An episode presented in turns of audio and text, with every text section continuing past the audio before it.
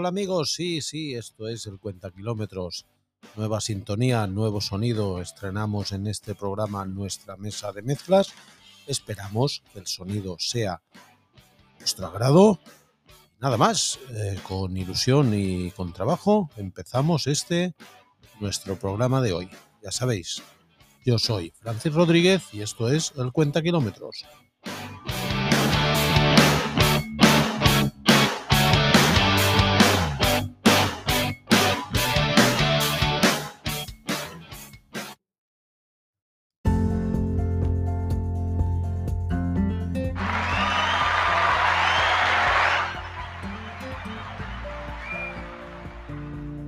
Arrancamos nuestro programa número 25 y hoy venimos cargaditos de una actualidad muy fresquita. Noticias como siempre de las marcas, últimas novedades y hoy también nos llega la Fórmula 1. Ayer acabó el Gran Premio de México, comentaremos un poquito, clasificaciones, sensaciones. Ya nos acercamos al final de esta temporada y las cosas todavía no están claras. El coche de la semana nos acompañará el Peugeot 208 eléctrico, Haciendo kilómetros visitaremos la localidad Burgo de Osma y como siempre acabaremos con el buen comer. Hoy nos acompañan unos fideos con almejas. Adelante y poneos en marcha. Empieza el cuenta kilómetros.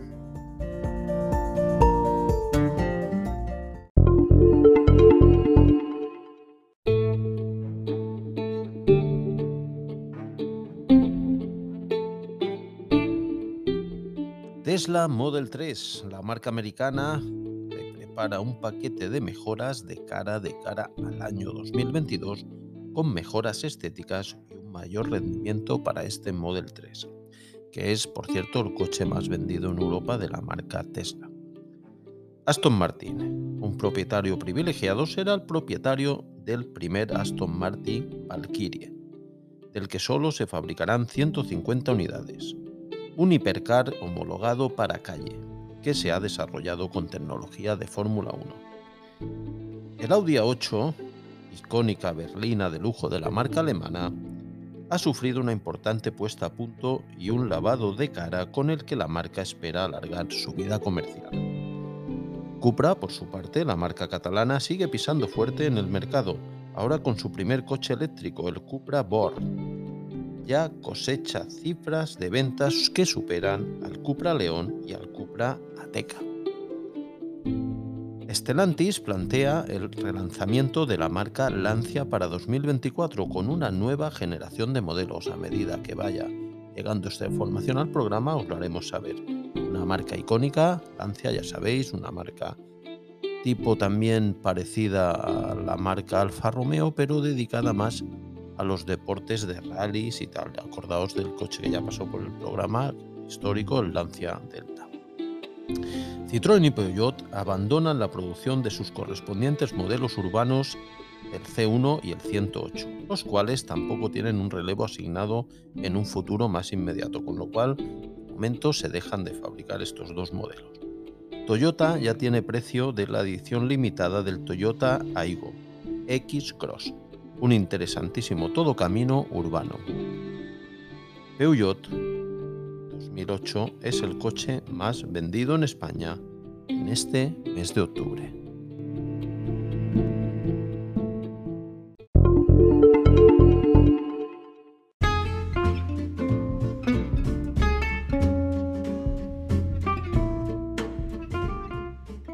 Pues bien, aquí está de nuevo nuestro programa sección de Fórmula 1. Comentaremos el Gran Premio que acaba de, pasar este fin de semana, el Gran Premio de México. Y aquí lo tenemos. Circuito Autódromo Hermano Rodríguez, un circuito eh, de corto recorrido, 4 kilómetros 300, 304 para ser exacto, con 17 curvas que el señor Mar Verstappen demostró que su coche fue el más fiable y eso que en los entrenamientos los Mercedes se postulaban como mm, casi mejor de lo que al final, no lo hicieron mal, ¿no? Porque Valtteri Bottas fue eh, por un accidente, colisión que tuvo en la salida, ¿no? Pero la verdad es que Hamilton no fue capaz de atrapar a Max Verstappen, que ya en la primera curva se colocó primero y eso que salía en tercera posición de la parrilla. Pues nada, Max Verstappen fue el primero con su Red Bull, un ritmo muy ágil, muy constante, el coche se comportó muy bien, prácticamente hizo la carrera sin ninguna presión porque Lewis Hamilton, aunque el Mercedes en recta tenía más velocidad punta, no consiguió alcanzar al Red Bull del señor Max Verstappen que eh, hemos de decir que conduce muy agresivo, ¿no? Eh, Hamilton es un tío más conservador aunque mm, cuando entra en batalla también es peligroso, pero a ver, Max Verstappen eh, frenó más tarde que Lewis Hamilton y que Valtteri Bottas en la recta de salida, la primera curva, y se llevó el gato al agua ya hasta el final de la carrera.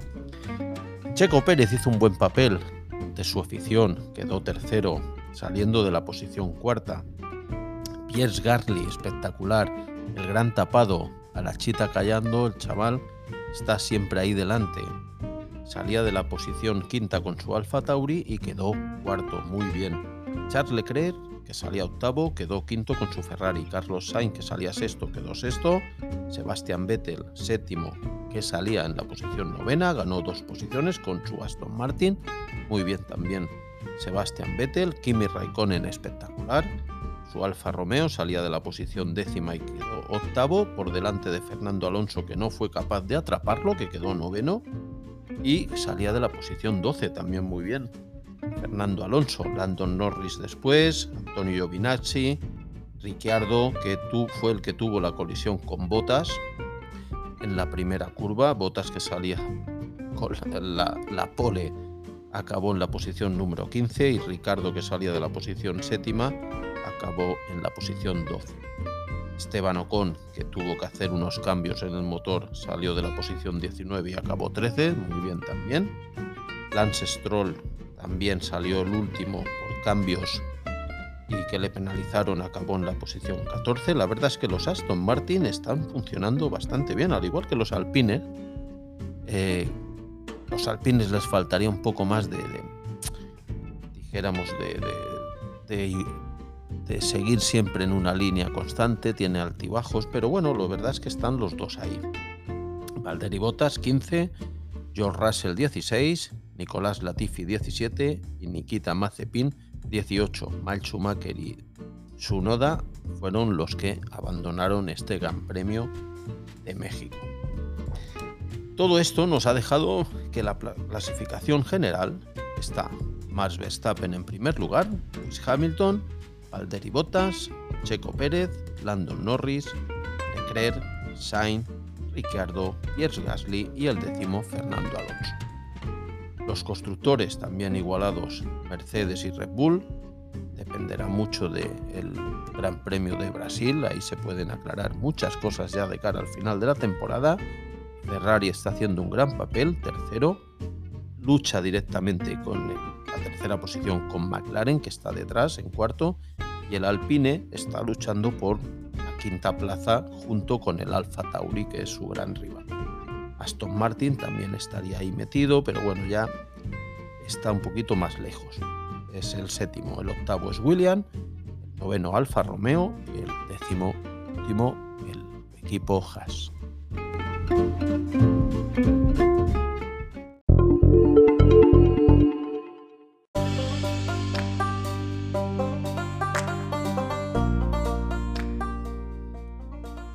Peugeot 2008 eléctrico es el coche de la semana que nos acompaña hoy. Un coche que vio la luz en 2020, finales de 2020. Pues bien, monta un tipo de batería Lio-Ion 400 voltios, capacidad de esta batería es de 50 kilovatios hora y su peso de 356 kilogramos genera una potencia de 136 caballos, un par máximo de 260 Nm que los entrega a partir de las 3.000 vueltas. De 0 a 100 se coloca en 9 segundos, velocidad máxima de 150 km hora, consumo mixto de 17,6 kWh a los 100 km, parecido al coche que pasó por el programa anterior, emisiones de CO2 por supuesto cero, autonomía en kilómetros en un modo normal, no se puede decir ahorro, pero en un modo normal 400 33. Si exigimos un poquito el coche, nos bajaría a 312 kilómetros de autonomía. Monta unos neumáticos, puedes eh, sacarlo en varios, eh, varios tipos de llanta, 16, 17 y 18. El 16 monta un 215-65 R16, 7 un 215-60 R17 y el de perfil más bajo, que es la llanta 18, un 215 55-18. Frenos de disco, alante, tanto adelante como atrás discos ventilados. peso total del coche es 1548 kilos. De largo hace 4300 milímetros, de ancho 1770 y de alto 1550. Una capacidad de maletero de 825 litros y unas suspensiones pseudo de McPherson en las ruedas delantera y el tren trasero con barra Fanar. Pues bien, el tiempo de carga. En una toma doméstica de 3,2 kilovatios, normal que solemos tener en casa, tardaría el tiempo 16 horas. En un wallbox monofásico de 7,4 kilovatios, 7 horas 45. En uno wallbox trifásico, 5 horas una carga rápida, que son los de 100 kilovatios, que en principio sería lo que nos encontraríamos en lo que conocemos como las gasolineras, ¿no? los puntos estos de carga rápido, tardaría en, lo haría en un tiempo de 30 minutos.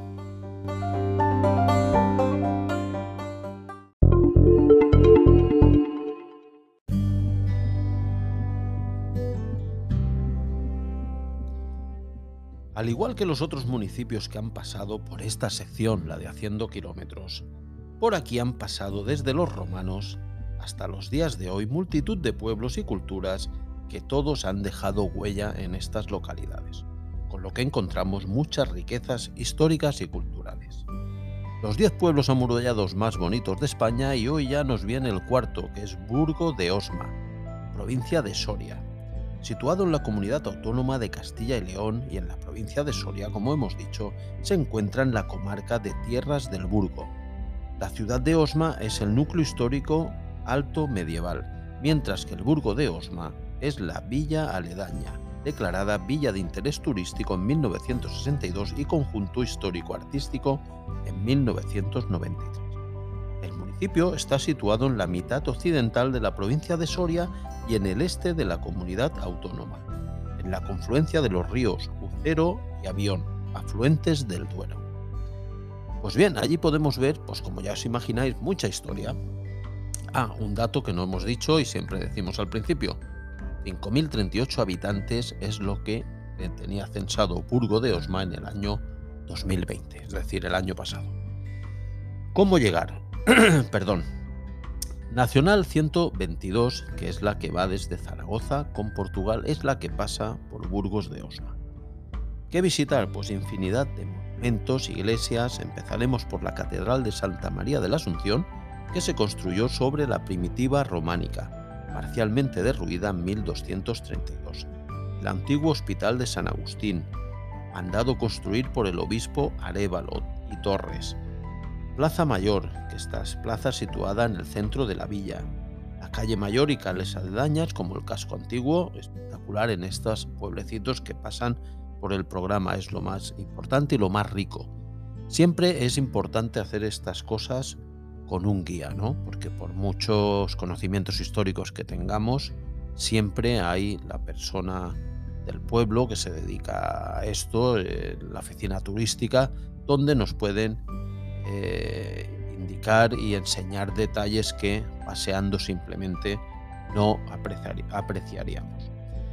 El Palacio Episcopal, que acoge el archivo eh, diocesano, la muralla, perdón, fue construida por orden del obispo Pedro de Montoya en 1458, Universidad de Santa Catalina, Convento del Carmen, el Seminario de Santo Domingo de Guzmán construido por Carlos III, utilizado como campo de concentración en la Guerra Civil, el hospicio,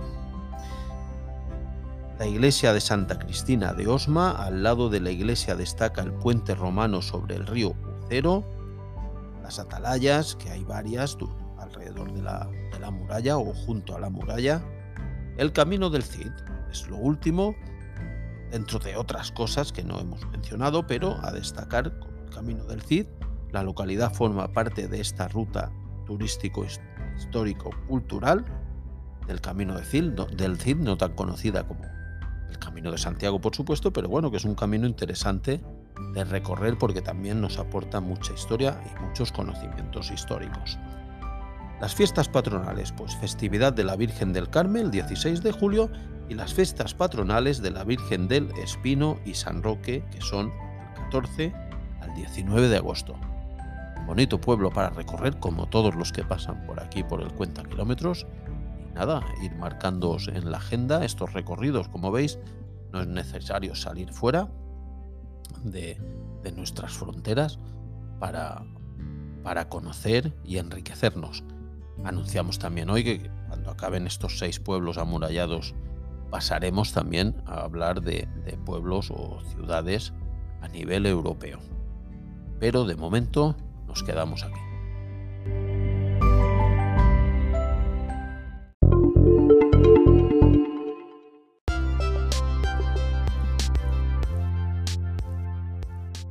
Pues bien, llegamos a la recta final de nuestro programa.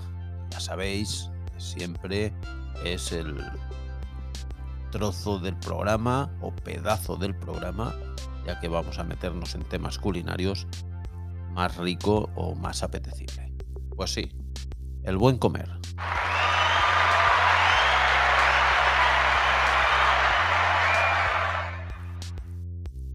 Pues después de estos aplausos y esta introducción, coger lápiz y papel que empezamos con los ingredientes. La receta de hoy es fideos con almejas. A chuparse los dedos. He de decir que esta no la he hecho. Que luego mi mujer me dice que, que por qué digo recetas que no he hecho. La verdad que esta va a ser la primera y pienso hacerla el próximo fin de semana. Pues venga. 300 gramos de fideos gruesos. 250 gramos de costillas de cerdo troceaditas en pedacitos pequeñitos. 300 gramos de almejas chirlas. Si queréis otro tipo de almejas, también valen. ¿eh? Eh, las recetas la damos con las chirlas, que son las que habitualmente compramos aquí en casa. Dos ajos, dos dientes de ajo, ¿eh? no dos cabezas. Dos tomates para rallar, una cebolla, 100 gramos de guisantes congelados, 50 gramos de almendras peladas, azafrán, perejil, aceite sal unos minutitos y encendemos los fogones.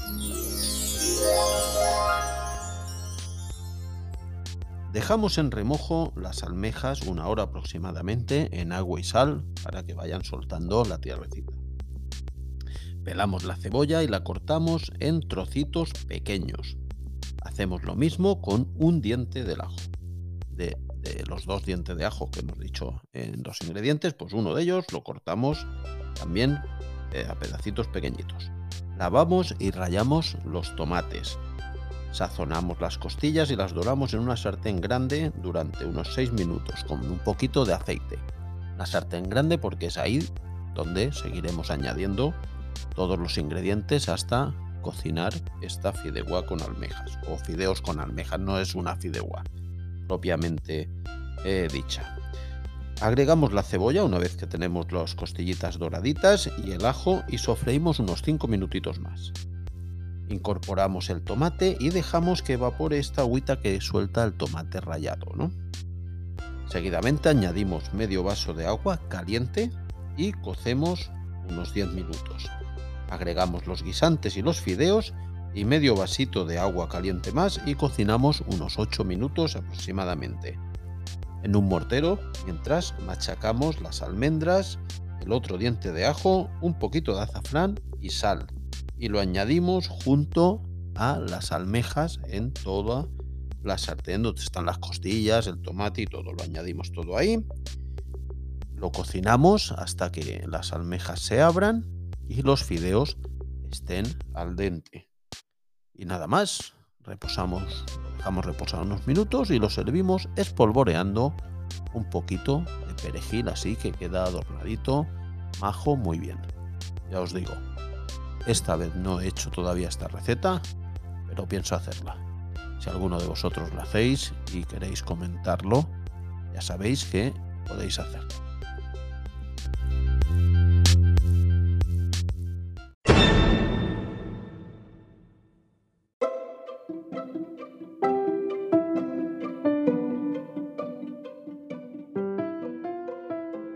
La verdadera sabiduría está en reconocer la propia ignorancia, dijo Sócrates una vez, gran pensador.